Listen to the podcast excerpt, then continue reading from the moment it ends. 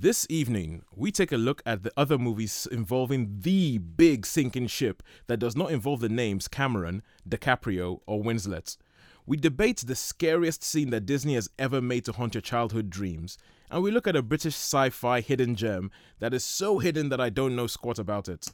Welcome to They Don't Make 'Em Like They Used To.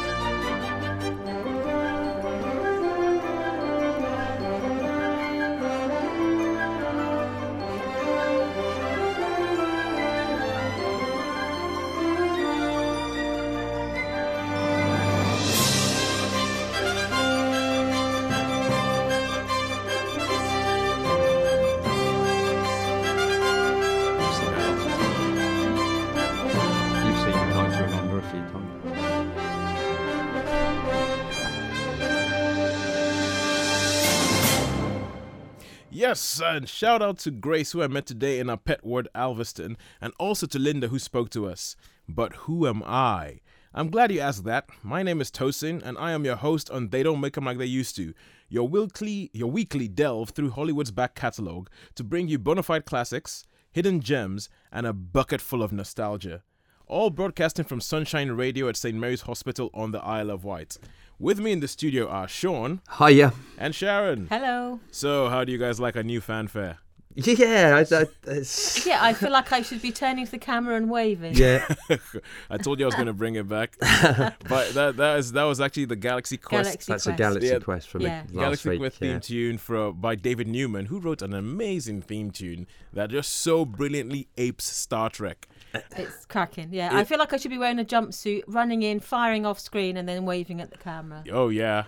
I'd probably be one of the crewmen that ends up getting popped. With the red shirt, yeah. Oh, because we were speaking about this last week, and we didn't actually mention Sam Rockwell. No, the red shirt. Oh, Sam Rockwell's role in it is hilarious. But anyway, that's enough. Yeah. But yeah, this is because last week we had our first show of the year, and we spoke about Alan Rickman, who had died shortly before we actually made the show, and and we just spoke about our genuine, a combined love of all things Rickman and Galaxy Quest. I think for me it's probably my favorite film of his. I mean, I know he did some brilliant things and some things in which he was a bigger part, but I have to admit, Galaxy Quest has like a crazily, crazily emotional bit of my heart.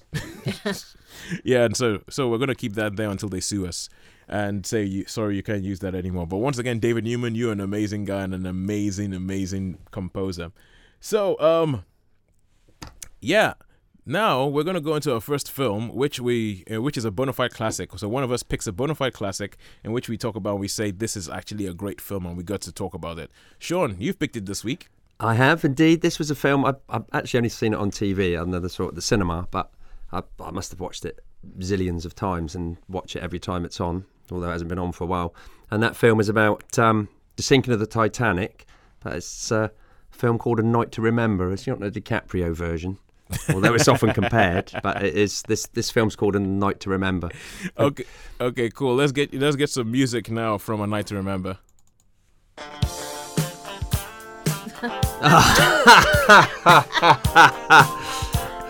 It's not quite that. Wait. Is there a problem, Sean? No. It's just making me laugh here. We're in hysterics. Okay, cool. Yeah. Anyway. You know, I'm actually quite impressed because this one was made in the 50s. This is quite a funky soundtrack for a film made in the 50s. It was, yeah. I think it, yeah. Because I typed into YouTube A Night to Remember music, and this is what came up. Wow, that's fair enough. Anyway. When you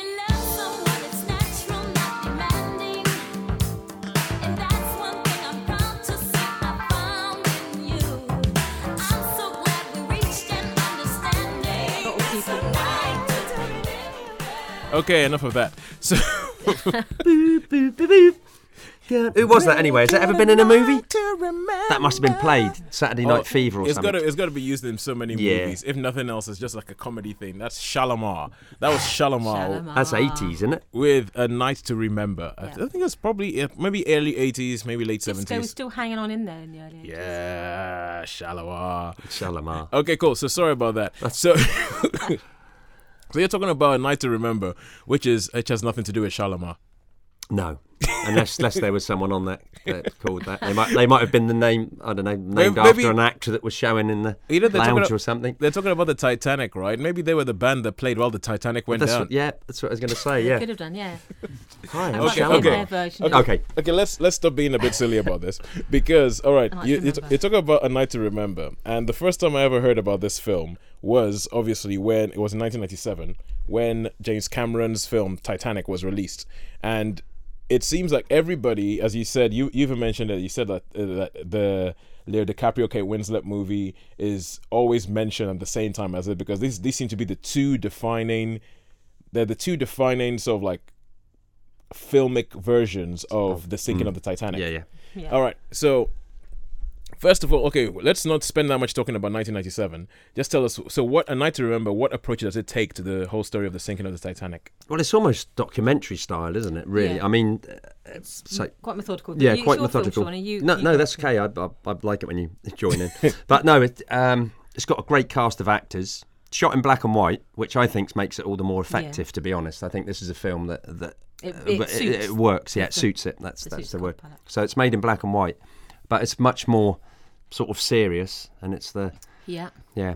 I always think, compared to... I'm going to mention the 92 one here, but compared to the 92 one, all the officers are all like a bit nuts, but in this, they're all stiff upper lip, women and children first. Mm-hmm.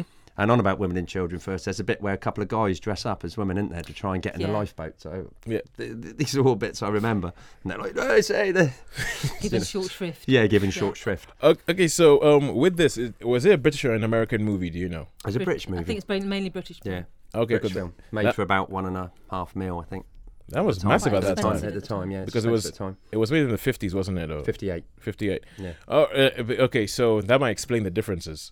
Yeah, because okay, so I know, because I guess the fate of A Night to Remember and Titanic are inextricably linked, because people always compare them. I think they shouldn't, because they're two totally different films. I mean, the Titanic is basically... They do approach the subject quite differently. Yeah, because Titanic seems to take the sort of like historical fiction angle on it, where it's like, okay, all this stuff was happening in the background, but let's tell you a story of these two people, and through the story of these two people, we're going to tell you a wider story of what actually happened. Yeah. But even looking at the poster of A Night to Remember, the poster of A Night to Remember actually says, Titanic, in big, massive letters, the greatest sea drama in living memory, told as it really happened. Yes. And I think that seems to be I think the key bit in there is told in living memory, because the people who were alive in 1958 most of them would have been alive in 1912 when this happened.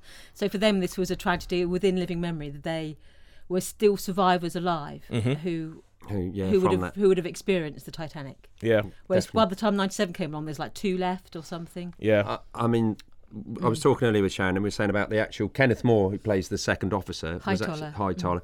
He was actually you could call him a hero almost in real life as well, because... Sharon was saying... we were saying earlier that, he was the second officer on the... Mm-hmm. There was the captain... and then the first officer, who was Murdoch, and then second officer, Hightoller. And he was the most senior person to survive the sinking. So a lot of the accounts we read about are his. He was the most senior officer to survive, so his was like regarded as being the most credible account of what happened that evening, as well as other passengers and various dignitaries and things. But I think if we compare the two films, which we don't want to do, but you can't help it. Yeah, true. There's the approach to the first film. It's like there's this like a reverential approach to it. Is that this is living memory. These are people whose were lives and have families, and there's dignity to it. And in the second film, it was like, okay, we want to tell our love story, and it's set at the background is all this is going on. Yeah. And these people's lives are secondary to our story, and you get the feeling that they wanted to shape some of the characters of the officers to fit around The story they wanted to tell. Yeah. So you had to take the two different approaches. Whether you believe that everything that Hightoller said was true, you have to take that with a pinch of salt, maybe. But he did go on during the Second World War to man a ship and go across, and he took some people off the beaches at Dunkirk. Mm. He had one of those little ships, as he called it. Yeah. And I always, when I've ever read about the Titanic, I always think, this character, your character doesn't change as you get older. In fact, it becomes more entrenched. So if this is a man who sailed a 35-foot yacht across the channel in war, mm-hmm. being strafed and bombed, and then he went onto those beaches where they've been strafed and bombed, and then he saved 35 men and a dog, with him, one crew, and a sea scout. This is a man of courage, so you think his word is, you think that there should be some credibility there. Yeah. yeah. So that's the historical side note. So that to me sets the scene a little bit. What do you say his name is? Ayatollah? Hightoller. Yeah. I was like Ayatollah. Charles Herbert. Lightoller. Okay, cool. So he's a West Country man. When you hear him speak, he's got a really broad West Country accent. And he's played by our old favourite Kenneth Moore, who's a few times. Yeah, great British actor. British everyman. Yeah, British everyman. And the cast itself, there's a great cast in it. There's practically the cast of Goldfinger in it, with like Honor Blackman and Sean Connery. And Seriously, yeah, they're in it. Sean Connery's like a deckhand. Honor Blackman's in it. She plays someone called Miss Lucas. So yeah, they went on to star in Goldfinger. So, and I suppose that was only a few years after this, wasn't it? And there's loads of stock goes. Jeffrey Belden, who've said about Catweasel. He's one of these. That was a TV series, I think. Is he one of the radio operators? He's the radio operator. Yeah, he's unmistakable, really, and he pops up all the time. But I think he's one of those actors that probably would say, "I recognise that face, but I haven't got a clue who it is." Yeah, he's one who sends the SOS message. That's the one. Yeah, he's a CQD first of all, then it changed to SOS. Okay, so the storyline. I guess it's essentially people always say that people joke about when you talk about Titanic movies, I know how it ends, the boat sinks and all that. So the storyline is pretty much just historical. Yeah. Would you say that A Night to Remember is more concerned with information than entertainment?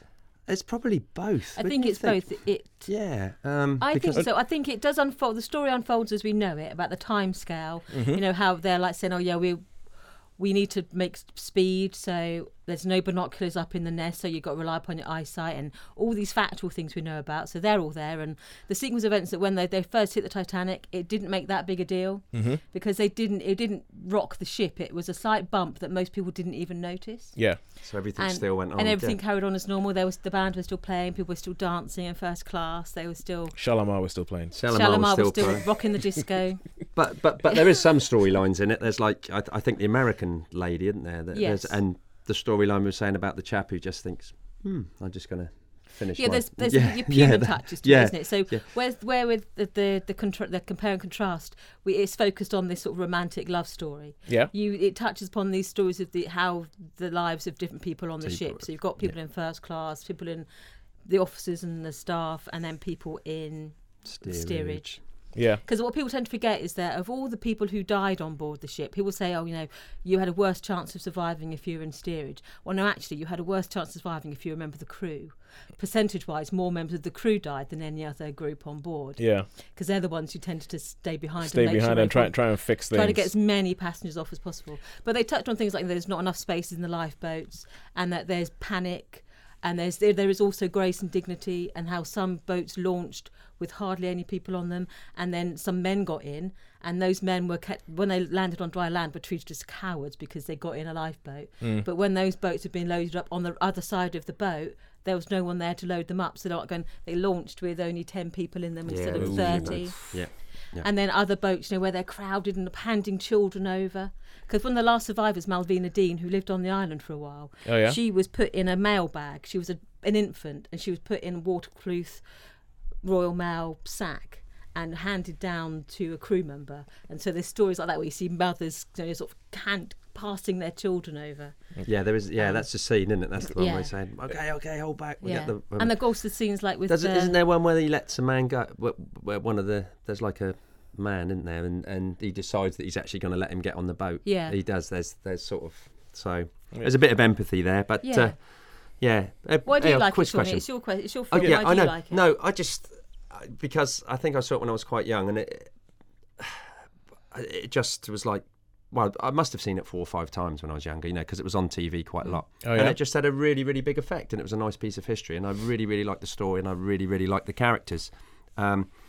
So, you know, that was like, I guess the era I was growing up, because that's what it was. It was like, you know, the good British stoicism, and, you know, so it just really appealed to me. And I think it appeals to a lot of people, and it's, you know, you often read reviews and things, and it's classed as a top movie, you know, a really, really good movie. Have you got a favourite scene? Sorry, Tosin, I'm doing your bit, Tosin. Yeah, no, favourite scene. Yeah, I really, really like the bit, there's a bit in a lifeboat with the I can't remember the American... Not Unsinkable Molly Brown. No, was it? Yeah, no. She's the one with the fur coat who takes her fur coat off. Yeah. And says, like, row and stuff. Yeah, that's the one. That's who it would be then. It's Molly Brown, yeah? Molly Brown is her name. Molly Brown, yeah. And I just really like it when she goes, she sort of takes control, you know, and it's like, because there's a few, she sort of takes over this with this lifeboat and says, you know, get that person. That's how she got her nickname, the Unsinkable Molly Brown, yeah. Because what she did on board there. And I mean, I guess a real Americophile anyway. So I mean, I love Americans. So I was like, yeah, because I mean, it's like the American is telling us, us silly British what to do. So yeah, but because there was another companion story to that, but I won't. No. Okay, you tell me in a minute. Sure, I just want to send in. I just want to send in. I just that's brilliant. You can. I just want to. Saying this quiz question. Now, in both films, there's a ship that sees the flares go off and they think they're fireworks. Carpathia? Was that the one? Oh, I was going to see if people are going to tell them afterwards. Never mind. Okay. So what was you going to say? No, I was going to say the companion story to that is, I don't know if they meant, I think it might have been in A Night to Remember, but there's a duchess. I don't know if she's the Duchess of Richmond or she's the Duchess of someone.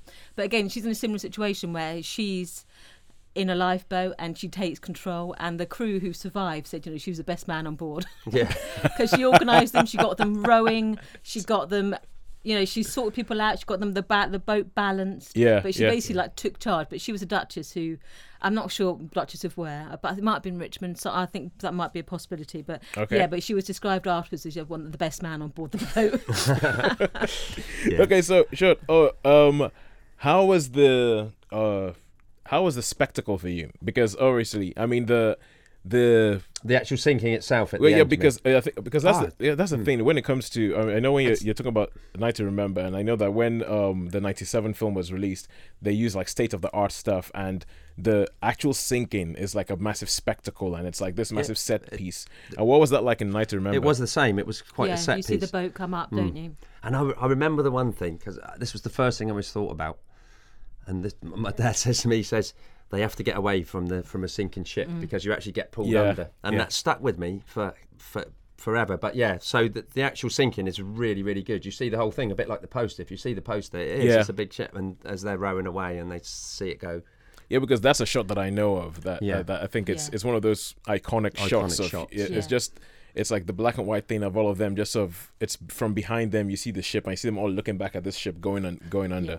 Yeah. And apparently they say this, and again, the one that makes the hair stand up on the back of my neck is there's two scenes that do that. One is that scene of the sinking when it goes quiet. Oh, yeah. There's because you have that moment where it's like, okay, it's gone. It just it goes quiet, and then you hear the cries start up again.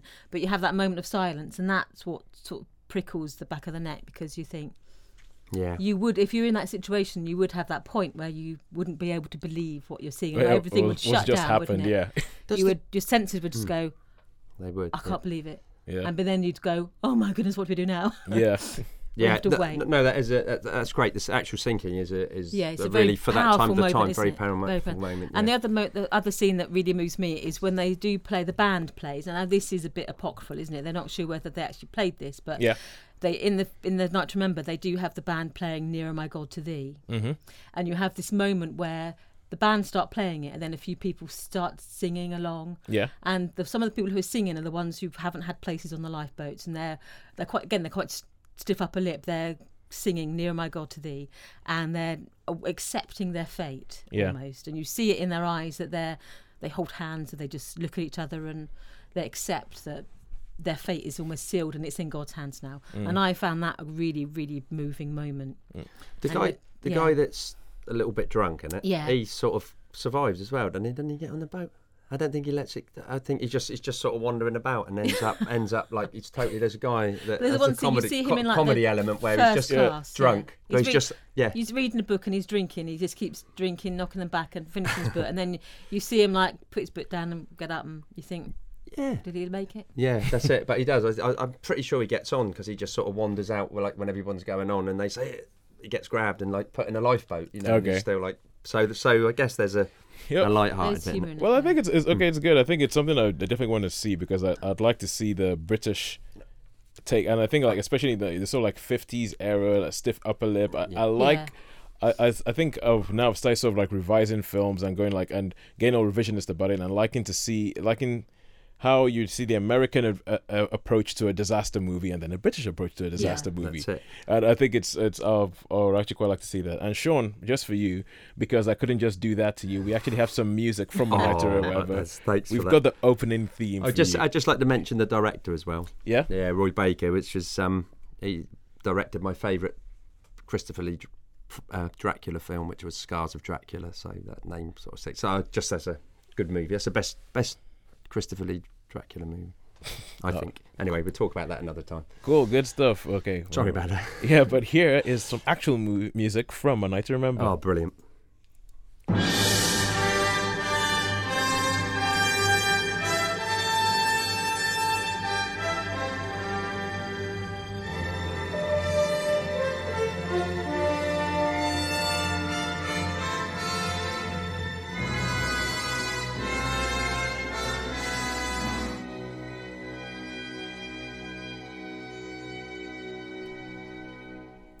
Yes, that's by William Allwyn from the soundtrack of A Night to Remember.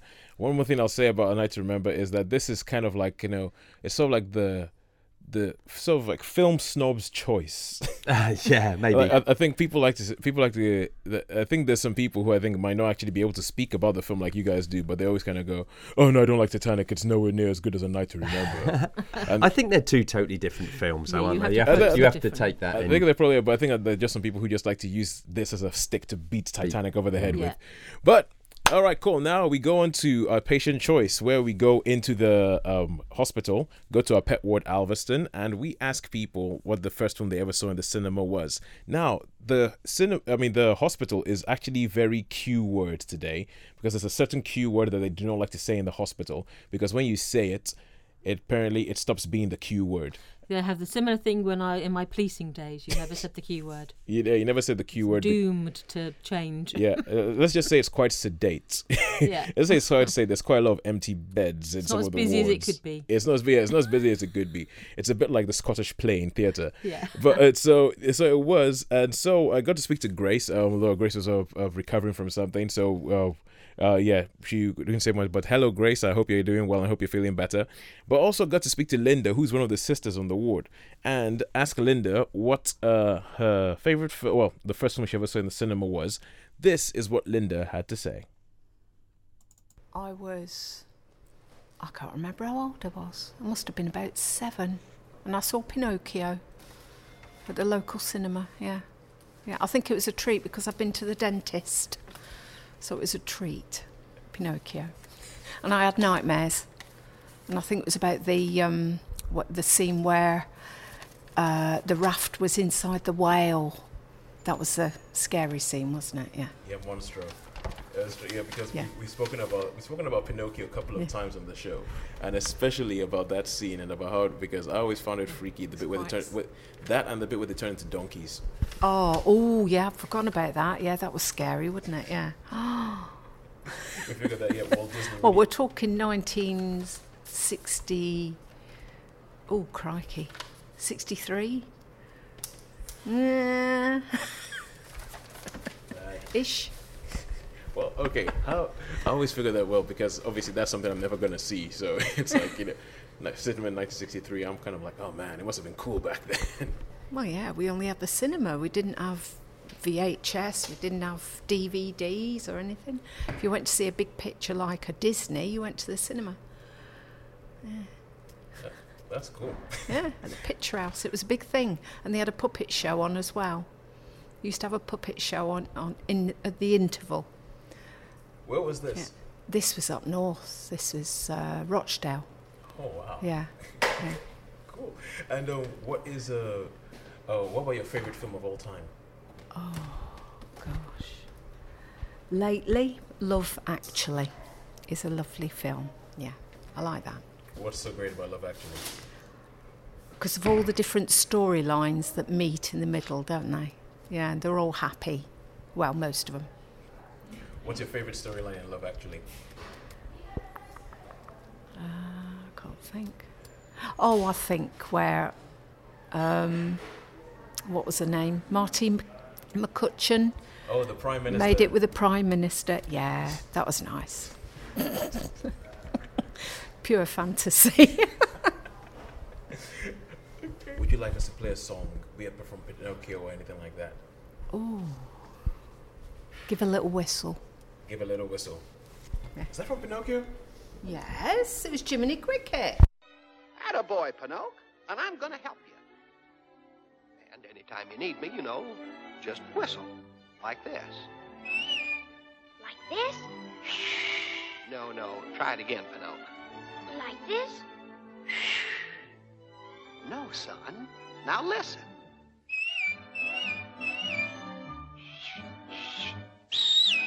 That's it. Come on now. Let's sing it. When you get in trouble and you don't know right from wrong, give a little whistle. Give a little whistle.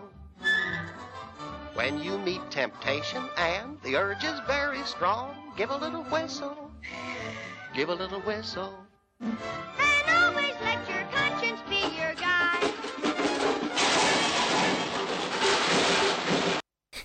And Geppetto gets out of bed. All right. Go on then. Yep, sorry. Go, Toad. Yeah, I was going to say that. I was just saying that's a tune that I always forget was from there, you know. So, yeah. So what was the name of the... Linda, that was Linda. That was Linda. Twice. Good call, Linda. Well remembered. And you were certain about that girl, weren't you? She was like, yeah, of course it was. That's cool. Jiminy Cricket. Yeah, that was Jiminy Cricket. I was like, okay, fine, I'll go find it. Because I totally forgot that was from Pinocchio. I mean, good call, definitely.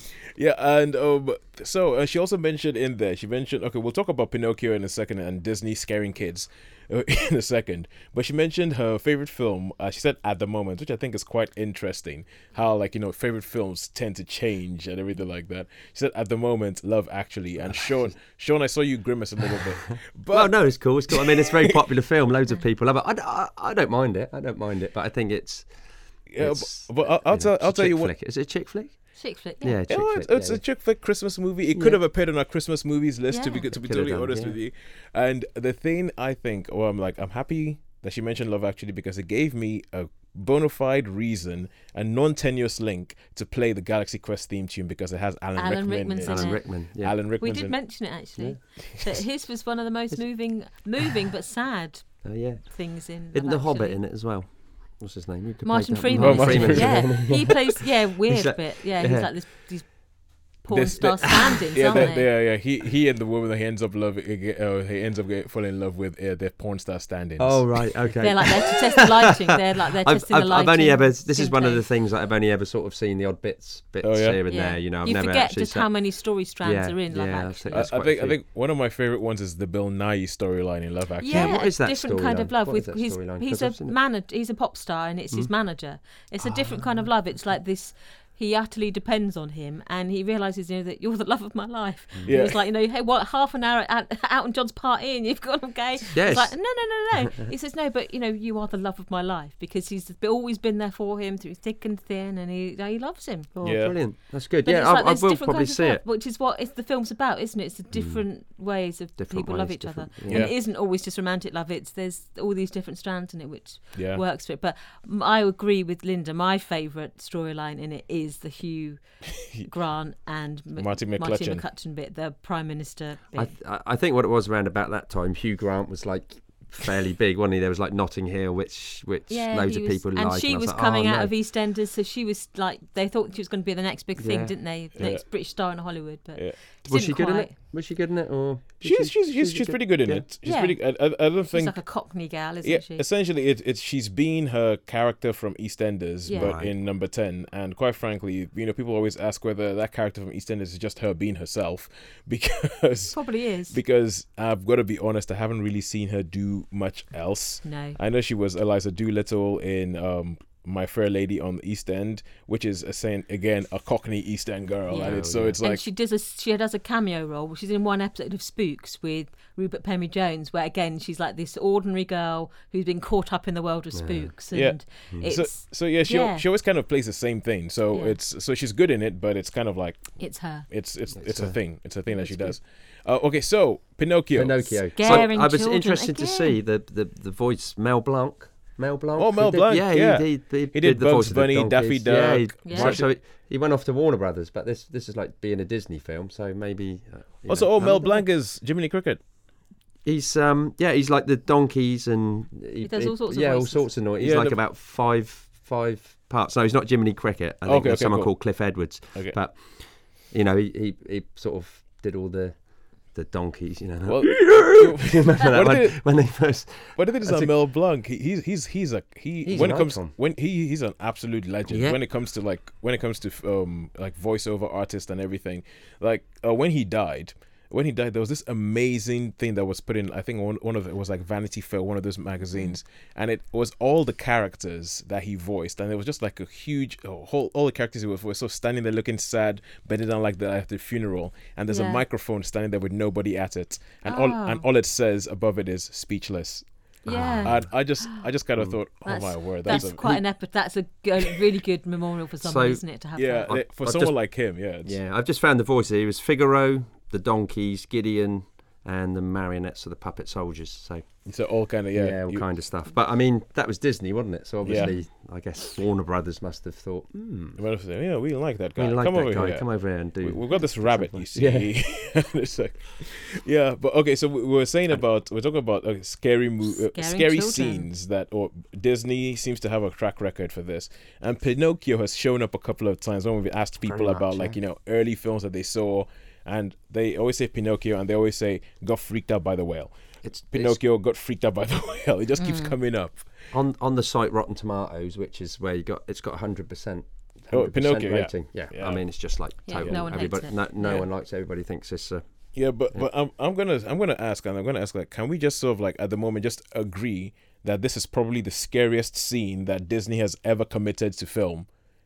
Now, genuinely scary one? What the Monstro? The Monstro thing, because that seems to have given a lot of people sleepless nights. I mean, even till today, I think that people are still kind of, I don't like that. I know, I mean, there's a couple of things. I know we've also heard about the Queen. The Queen is Snow White. That caused somebody to run out of the cinema.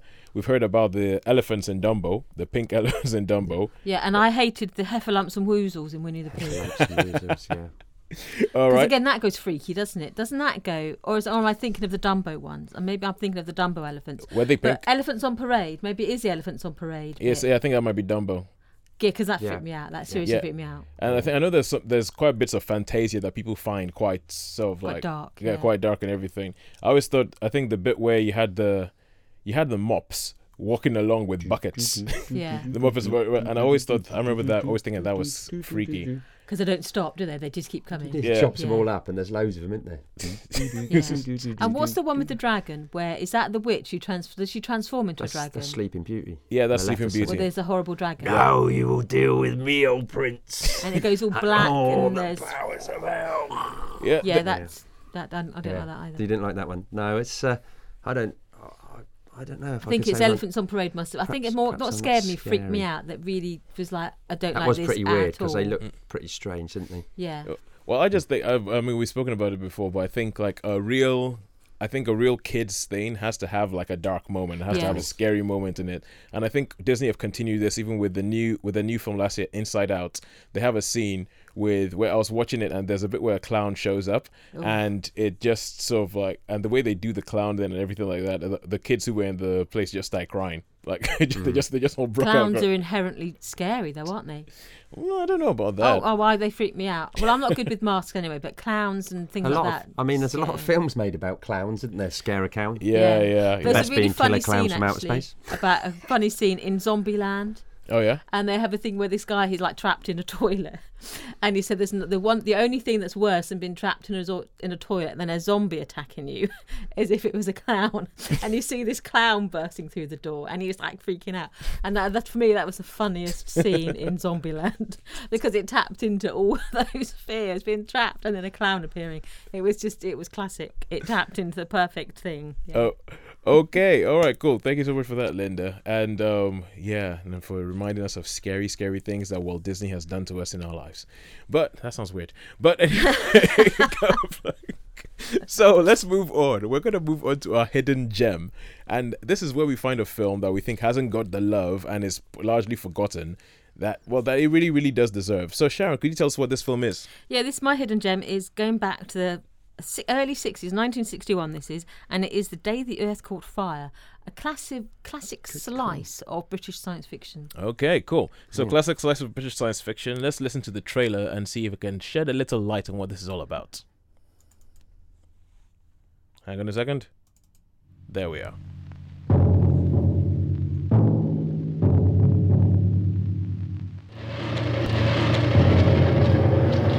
The time is now 10:51. 9 minutes before countdown. 9 minutes. 9 minutes before countdown. 9 minutes while the world waits and wonders. Share, if you dare, the unbearable suspense of men and women who have never in their lives faced greater peril. The day the earth caught fire will burn itself into your memory. Is it fiction or is it fact? What's the nutation of the earth? Nutation? Well, it's a slight oscillation on the earth's axis, caused by the pull of the sun and the moon on the equator. You see, there's a slight bulge on the... There's also an item here about axis rotation. There's been an 11-degree variation, whatever that may mean. They've shifted the tilt of the Earth. The stupid, crazy, irresponsible bunglers. They've finally done it. From the presses of Fleet Street, today's headlines blaze into tomorrow's history. And here are the people who report the most sensational story a newspaper has ever had to print.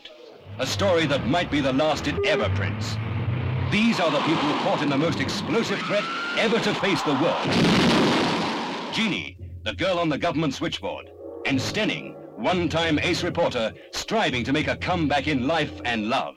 You happen to walk in at the end of a Black Monday. Well, what about a foggy Sunday? Oh, come on now, Pete. We're too old for I'm startling. I'm not too old. Look, I said you could use the phone, and that's all. Oh, come on now, Jeannie. What do you want? A slow build-up? Hot hands at the movies? Knee troubles in a coffee bar? This is Maguire, the science editor who unearths the deadly facts. What the hell kind of fog only comes up to the fourth floor? I know it's better than to come up here. This place is like the anteroom to hell. It's really chaos at London Airport, Mr. Maguire. It usually is. Question is, how do we get home tonight? Yes, I know. Isn't it wonderful? Yeah. Countdown must have started by now. Drink up, then. Here's how. 22. 21. To the luck of the human race. The Day the Earth Caught Fire fearlessly tackles a ferocious subject. It will seize your imagination, stretch your nerves with suspense more compelling than any you have known in a cinema before. 4, 3, 2, 1.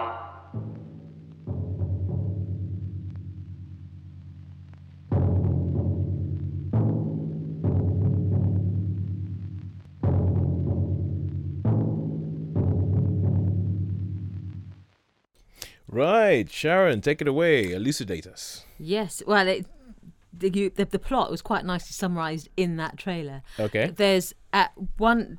This is set in, it's contemporary, so it's set in about 1960, 1961. So it's the year it was made, it's set in that period. And it's saying that it's during the age of nuclear experimentation. Mm-hmm. And unbeknownst to the two parties, on one side of the planet, the Russians are doing some nuclear experiments and some detonations. Simultaneously, on the other side of the planet, the Americans are doing their own nuclear experiments and detonations. And these two events combine to create this change in the nutation, which is the axis of rotation of the Earth, and it shifts it out of its axis. And so subsequently the world has shifted 11 degrees closer to the sun. All right. And because of this event, the world starts heating up. Mm-hmm. And you get extremes of weather. The tides go mad, the weather goes mad, it gets really hot. And first of all, people are thinking, hey, it's nice, warm, it's in Britain, it's lovely, lovely sunshine, and it's not a big deal. And then things start going wrong, their water starts running out, they start getting these heat mists where it's like a dense fog that lasts for days and rises up to like the fourth floor, so you can't escape this sticky, humid heat. Yeah. So anything feels quite claustrophobic. And it's all told from the point of view of this newsroom, of this newspaper, where you've got Stenning, who's this slightly jaded journalist who's seen better days, and this story has like landed on his lap, and you see it through his point of view, where he's trying to uncover the facts. And it starts at the end. So you see the world is like, the ground is cracked. London is this deserted place with paper rolling across the streets. It's this saturated, it's black and white, but you've got this saturated brown tones across the screen. And you see him stumble into the newsroom, and he tries to write his final copy, but all the ink has melted on his typewriter and he can't get hold of anyone, so he has to dictate his last article to this poor chap who's waiting in the newsroom to set the type. So he's going to set it straight down for the last edition of the paper, potentially. And he says, this is what the world has come to. We've come to this. This is like the end of humanity as we know it. Unless, and it's the beginning, you hear this countdown. And what all the governments of the world have united to see if they can save the world by, again, doing these simultaneous nuclear detonations to see if they can put the Earth back in the right place. Well, we got into trouble this way. I'm pretty sure we can get out of trouble this exact same way. Yeah, we'll just blow it back into place again then. And you see, and so it starts on the last day, before the 10 minutes before this detonation. Yeah. And then it says, this started 90 days ago. And then it flips back in time, and the colours brighten up, and everyone is acting as normal. Yeah. And you see how this guy Stenning, he meets this young telephonist, mm-hmm, who works in a government department, and they begin this sort of tenuous sort of romance relationship, whatever. And then as they get nearer to these events unfold, they find out the truth about what actually happened, which even though it's an old film, and anybody who hasn't seen it by now should only has themselves to blame for spoilers. No spoilers. Because I plan to go watch this film. No. Yeah, it's a good movie. It's a great movie. Yeah, so it's quite claustrophobic. I remember I've seen it a couple of times. Yeah. What I like about it is it's British science fiction. I like British science fiction. Yeah. It harks back to the days of my love of John Wyndham novels. Mm-hmm. I like those early 50s set, Dare the Triffids, The Kraken Wakes, all those ones. Sort of just tap into that British, unique British take. Yeah, because even in the preview, I mean, even in the trailer or in the, because I stumbled across this film, I actually found it somewhere, and I just saw on YouTube. And I watched the opening. I wasn't going to say that, but so I watched just the first 10 seconds of the film, and already I was like, oh my god, I think I'm going to like this, because it starts off with that shot of Big Ben, and as you said, it's kind of like all sepia and stuff, and then it sort of like goes into a wide shot, and it shows like London. It gets across London deserted, 40 years before 28 days later did it. Yes. And when you first look at it, you think, is that London? Because you forget that the amount of building that's happened in London, because this is like in the 60s where they haven't really started reconstruction yet. So London still looks a bit battered after the Second World War. It's still, limping into the modernity, and so it's I was saying to you earlier, Sharon, I really like the bar scene. I think there's a bar in it quite a lot where they go for a drink, and that's where a lot of sort of action takes place, everything, and there everything carries on as normal discussions, and I sort of like, and he's in there, don't they realise what they've done, and there's all the different people who are the journalists all gather together. That's where they go for a drink, so that's where a lot of the discussions take place, because it does seem to be a theme with British sci-fi, in which it seems like it's developed as a genre, and I think almost as out of necessity, going, okay, we can match the production values with the money that comes out of America. So British sci-fi, and I think Doctor Who, for instance, is like an example of it. Yes. It's kind of like, we're going to take really, really big ideas, but treat them in really, really sort of like small, humble, mundane settings. And the hero is not ever a superhero who's like a military man or who's a scientist, it's normally someone who observes in their way. It's like these events happen around them and they respond to the events, but they don't change the events. Yeah. In most American films, it's like, no, they have to get involved. They have to be on the spaceship. They have to be the one pushing the button. In the British science fiction, they're like, that's not really the big story. The big story is what's happening amongst these group of people. Yeah. And like with the mentioning John Wyndham novels, always are about an everyman. They're about a modest man working in a modest life. He lives in a semi-detached house. He drives an ordinary car. He has an ordinary life with, like, you know... He works as an accountant or something like that. Yeah, he's not a superhero. He's not a government agent. He's not a spy or a CIA agent or whatever. They are normally... They try to be ordinary people so that you as an ordinary person say... Yeah, I can identify with him. Yeah, I can imagine being there. I'm not going to be able to knock out 3 companies of aliens, or I'm not going to be able to shoot down rockets and things.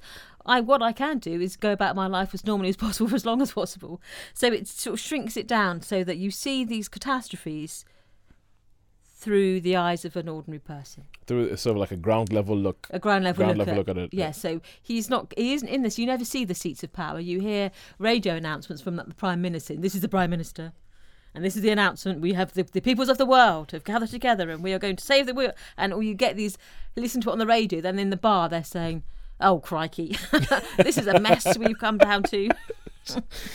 So you're never in those rooms of government. You're never in the rooms of power. Yeah. You're in the bar. You're in the sitting room. You're in the office, and it's And then as things like degenerate, you don't see like the army coming in and sorting it all out. You see the ordinary man like running through the streets round the people who like are sobbing in their drinks, and then the people who think, right, if the world's going to end, I'm going to have a party. Mm-hmm. And so you see that. I always think it's really funny with these early 60s films, what they call like the beatniks. Oh, yeah. And you have like the whole fly out, man. And you have these really like hippie, mad people. Yeah.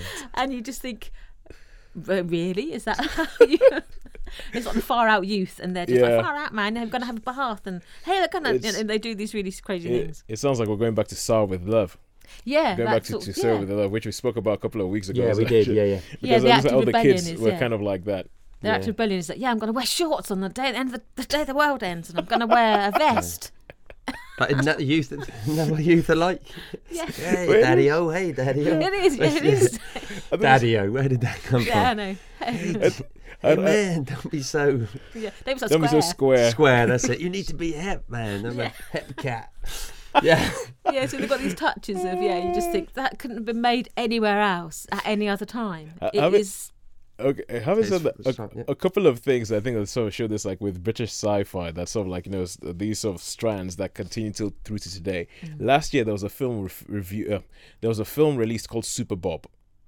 I know Super. I've not seen it, but I haven't seen it, but I've heard it essentially, because obviously like all of a sudden nowadays, like it's like the new sci-fi is superhero movies. Yes. And so this is like a British superhero movie, and I think when people hear that, I think they immediately think, oh my god, they're gonna do Supergran or like or like Condo Man or something. But the whole idea is that it's a superhero on his day off, and like what he actually does with his day off. And they do this similar thing where obviously we don't have the budget to show you like a big, massive, like planetary battle or anything like that, and just following this guy around on his day off. And I think it's quite similar. That and the fact that you also have this whole thing of obviously it sounds like this film has a lot of parallels with global warming and any films that tries to be a parallel about global warming. Well, I think it was a nuclear scare was around those days. So we're looking at, I mean, this was like in the height of the Cold War where, it was tensions were running really high. Because you could always read into these things, like with John Wyndham, as I mentioned before.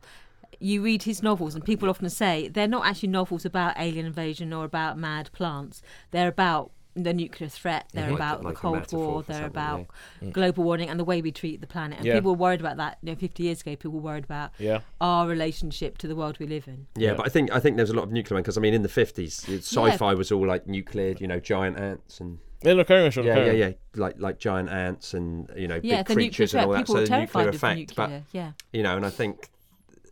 I mean, I think this is really good. Two atomic bombs going off at the same time is going to cause some havoc. It was, wasn't it? It was mutually assured destruction. If anyone was going to let off some bombs, that was it. Yeah. That was the end of the world. Finished. And the whole thing, these crazy falls. And you think he's in that trailer, you think he's going to say something awful. Those crazy bumblers.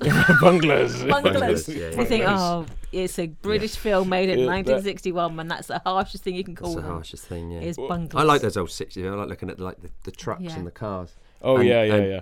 I mean, I know this is going off at a tangent, but I'm going to go off at a tangent anyway. In Daleks Invasion of Earth 2025, which was made in about 61, you can actually see the trucks, and they're like 60s trucks. I always remember that. They're like driving in a van. Which is. I'll tell you what I love seeing. I love seeing places that I've been, but what they used to look like decades ago. Like, I've been watching the British House of Cards with my wife, and like when they showed the opening, has this aerial shot of like Westminster, and I'm looking at it going, oh my god, that's no longer there. Where's the London Eye? There's no London Eye. There's no Shard. Where's the Gherkin? Yeah. And it's I love seeing those sort of things. The landscape of London has changed a lot, and you don't realise it, but when you see this film, when it opens up and it's like, this is London, you think, that doesn't look like London anymore. Right. You see, I love looking at old films of Las Vegas. Before it got big, when you look at it was just like, a desert town. When it was just a desert town. Just like when the strip was really just 40s, like a strip. 50s, just a strip really. Yeah. You know, and a few hotels and dodgy saloons and. Yeah. It changes, the world changes around us. You can actually see one about an atomic explosion. There's a famous film in Vegas, isn't there? A famous photograph of the actual atomic. Oh yeah, the atomic. Yeah, where destroys the house. Yeah. Okay, cool. Now, thank you very much for that. The Day the Earth Caught Fire. That's one. And I know. Like, you're in good company because Mark Kermode, he has this whole thing on YouTube about how much he loves this film and how great this film is and all that kind of stuff. So yeah, good company, Sharon. Coolness. You and Mark Kermode. You should just get the hairstyle. Anyways, all right, cool. Now we go into the section of a show called Isle of Movies, where we talk about movies set on an island, movies filmed on this island, or with some sort of connection to islands, and. Well, see, and I think this is actually quite a good one this week because, we spoke a couple of whiles ago about how there's a bit in a Jane Austen novel. Is it Mansfield Park or something? Yes, where it talks about the island. Yeah, where it talks about a character and she says, like, she loved the Isle of Wight and she referred to it as the island as if no other island existed. Oh. Yeah, Mansfield Park. Yeah, and the funny thing about it is you spotted out that they said, like, because on the Isle of Wight, we do just call it the island. We just call it. And I was in London a while back and I was in some production in Tower Bridge, and I was like, I was stuck on the island last night, and people were like, oh, stop saying the island, it sounds like a scary place where bad things happen to people. Just stop calling it the island. And that's a Londoner's view on it, so I guess that's where Jane Austen got that from. And speaking about that, we are talking about this way two Isle of movies, both called The Island. The Island. Yeah. Yes. Okay, so we have one that is one starring Michael Caine and one directed by Michael Bay. So, Michael's and The Island. So, Sean, could you tell us a little bit about the Michael Caine, The Island? The Michael Caine, The Island, which was the first Raspberry Awards. They were awards awarded for a really awful film. At the first one, he was nominated for Worst Actor for this film, and it was nominated Worst Director.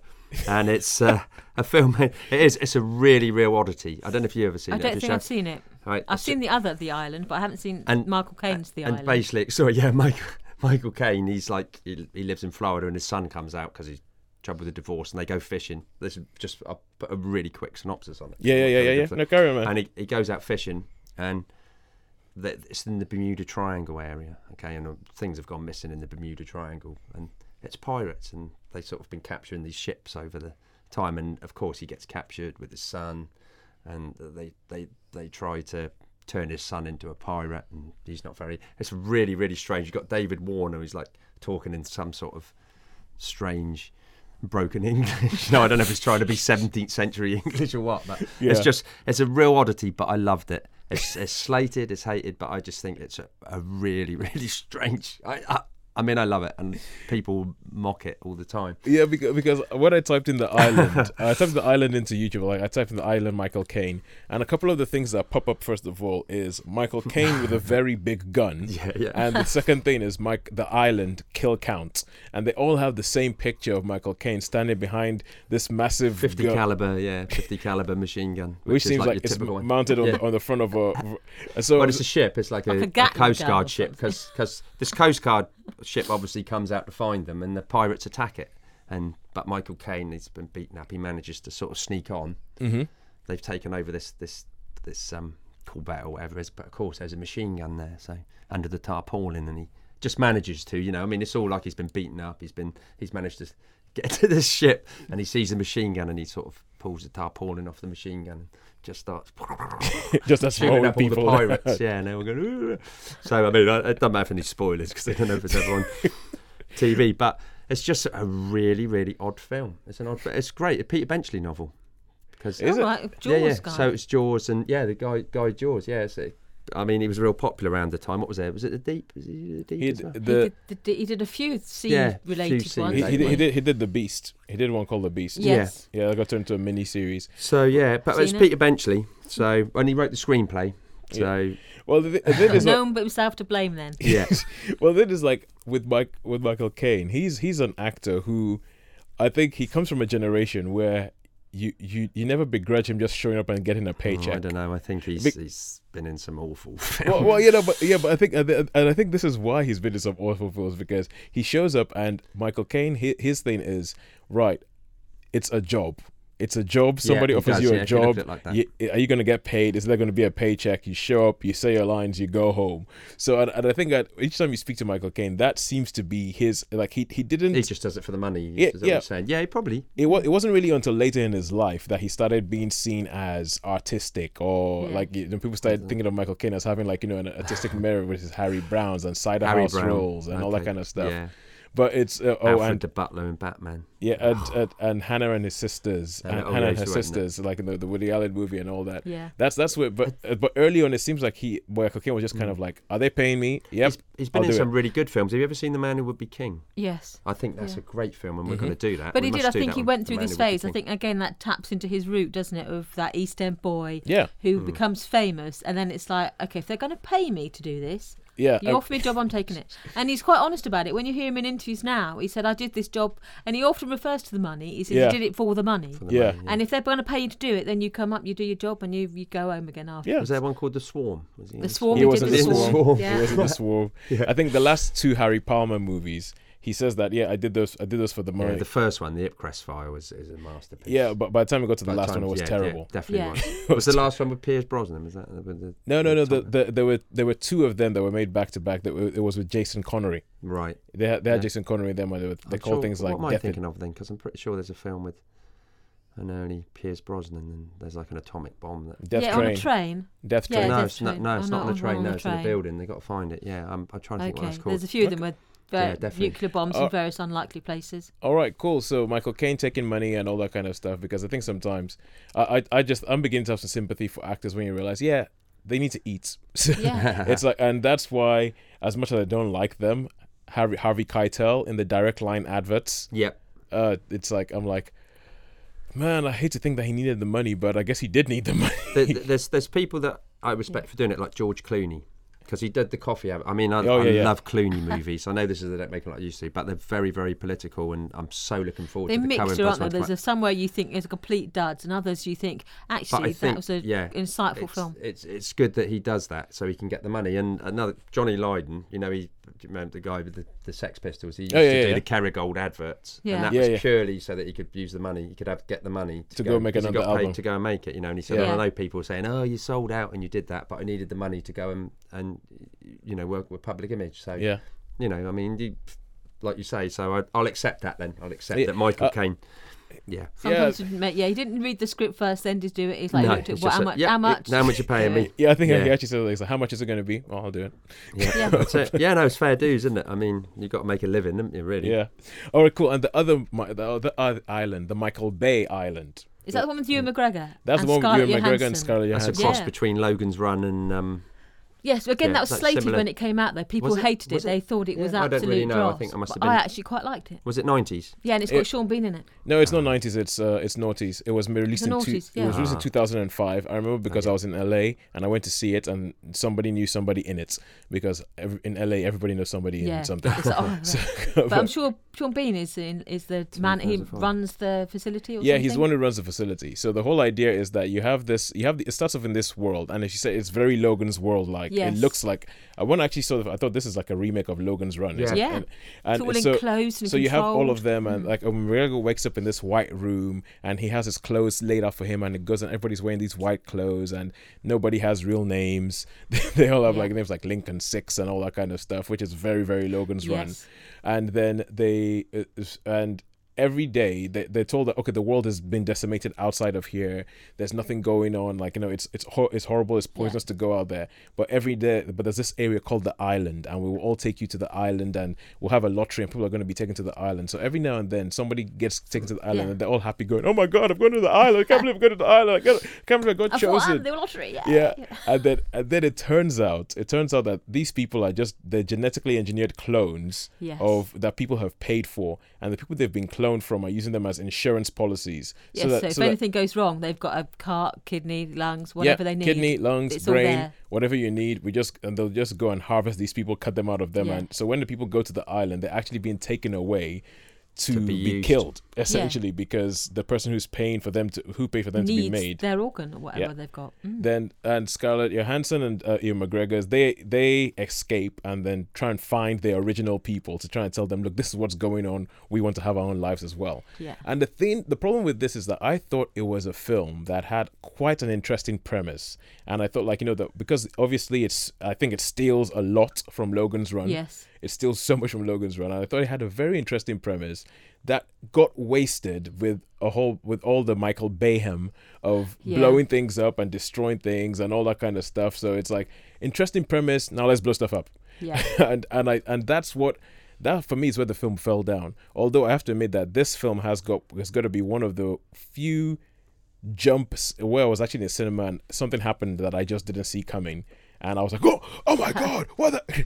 And although the problem is that now, every time I saw that film, it's essentially like one of these things. You know how it is where somebody's driving in a car and the camera's sort of like in the passenger seat looking at the person driving the car. Yeah, and you think someone's going to pop up in the back seat. No, not even that. And then the person sort of like, you know, so the camera's looking and you can see the side window of the car and the person sort of turns and is talking and all of a sudden a car appears out of the side window and it smacks into the... Yes. And this is the first place I ever saw that shot. And I was just sitting out there. I wasn't expecting it at all. And I was like, oh my God. And that's why when those things like that happen, it makes me think Michael Bay can actually, he can build a set piece. He can innovate these things. He can build a... Yeah. But the problem is that now every time I see a shot like that, I'm going, someone's going to smack into the car. Yeah. And sure enough, somebody does. It happens every single time.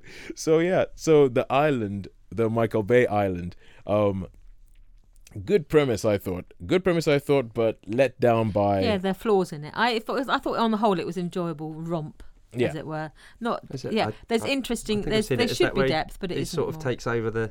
So does he take over someone in that? That's a bit like the end of the film kind of thing. Oh right. I think I have seen it, but I must have been doing something else as well as watching it. You know, we had one eye on it. And, yeah. I thought it was actually quite funny, just the way like and I think Ewan McGregor is obviously having a whale of a time in the film because he gets to play like, you know, do an American accent, and there's a scene where he meets himself. Yes. And so, but one of them is Scottish Ewan McGregor and one of them is American Ewan McGregor. Wow. So he gets to play a scene against himself, one of them being Scottish and one of them being American, and I think he's just having fun. I think it's really just one of those, and it's one of it was before Michael Bay started doing Transformers movies, so I guess it's one of his smaller movies, even though it's one of those everything blows up movies. Yeah. And it's got Sean Bean in it. It's got Sean Bean. Like Sean Bean. Yeah. What's the Sean Bean? We're just going to leave Sharon alone for a second. What's the Sean Bean one with Christian Bale? Where I always forget the name of it. Where they're like Equilibrium. Equilibrium. Yeah. Good film. Good film. Yeah. All right. But he always dies. I found out what that Michael. Look, he always does. You need to see honest trailers. That's what you need to see. Where he dies. On YouTube, if you put in honest trailers, there's like all the films that Sean Bean, they just show clips of. Yeah, I love Sean Bean, but don't die anymore, please. There's that Michael Caine film, which I thought was Harry Palmer. It's not. He's actually John Preston in the fitness. The film's called The Fourth Protocol. Oh yeah. So that was me a mistake there, but I know I'd seen it. I guess he was trying to recapture the Harry Palmer sort of side of it. But I must say the Ipcress File. I'm surprised. Is that, have we done the Ipcress File? We haven't done the Ipcress File. And then maybe I might have to look at that because that's a super movie. But I'll tell you, growing up, when I was first getting into my whole film bufferydom, the thing that me and my friends always notice is that two people always die in almost all their films, and it was Sean Bean and Gary Busey. Yes. and so when we saw Gary Busey, we were like, okay, how's he going to die in this film? That's what I do. I see these programs and I think, if Sean Bean, and often because he's in it is enough reason for me to watch it. Have you ever seen a film called Clean Skin? Yes. How did you rate that? I liked it. Yeah, I liked that as well. I thought that was really good. That's probably one of his better roles. A nice gritty role for him. But a few times I think, oh, please don't die. I think he's in a film called Heat as well. Yes. Michael Mann. Oh yeah. He's in that. He's like, I mean, in that I quite like him because he's like a bit nutty and we'll do this or the other, and Robert De Niro sort of finds him out. And, no, that's Heat. That's Heat. Okay, cool. Because he's also in Ronin. No, it's Ronin you're thinking of. It's Ronin, yeah. It's Ronin, yeah. I'm getting confused. I'm getting old, you see. I was thinking that the other day. You just pop up in all sorts of things. Yeah, you're thinking of Ronin, yeah. I'm thinking of Ronin, yeah. I do beg your pardon. Yeah, he wasn't in Heat at all, was he? That was totally different. Because I was like, what? Really? Yeah. I was like, there wasn't any space for anybody else in Heat. Just Ronin, that was it. Ronin, that's it. I remember what he's like. One of the last films I saw in the cinema was The Martian, and I saw the trailer, and you didn't see him in the trailer, but you hear his voice at one point, and then in the end it had I said, that's Sean Bean, and I said to my friend, I said, I'm really looking forward to seeing The Martian. I said, Sean Bean's in it. I said, but please tell me he doesn't die, because she'd read the book before me at that point, and I was going, please tell me he's not the one who dies. Sean Bean is probably going to be on Earth, and even though Matt Damon's the one on Mars, Sean Bean's going to find some way of dying on Mars. See, everybody loves The Martian. Now I thought it was okay, but I think I don't think it's as great as everybody says it. Well, no, I really from a personal point of view. I really like The Martian. Yeah. I'm not sure it's awards worthy. No, I don't think so. Yeah, I mean, for me, it wouldn't. I would say it until I'm blue in the face, and that would be quite an achievement because I'm black. So I'll say it till I'm blue in the face. I don't understand how Matt Damon gets a nomination for Best Actor and Tom Hardy for Legend doesn't get one. Yeah, I know. I'm going to keep saying it. Yeah. Tom Hardy, if you ever hear this, you all the way. If you ever hear this, I do not understand that the Academy is stupid. And they haven't even given the awards out yet, but you were robbed. Yeah, totally. I mean, for goodness, never mind. Anyway. It's time for us to leave. Thank you so much for joining us today. Thank you, Linda. Thank you, Grace. Thank you, Alvaston. Thank you, St. Mary's. And thank you to you for listening. And remember that, as always, they don't make them like they used to.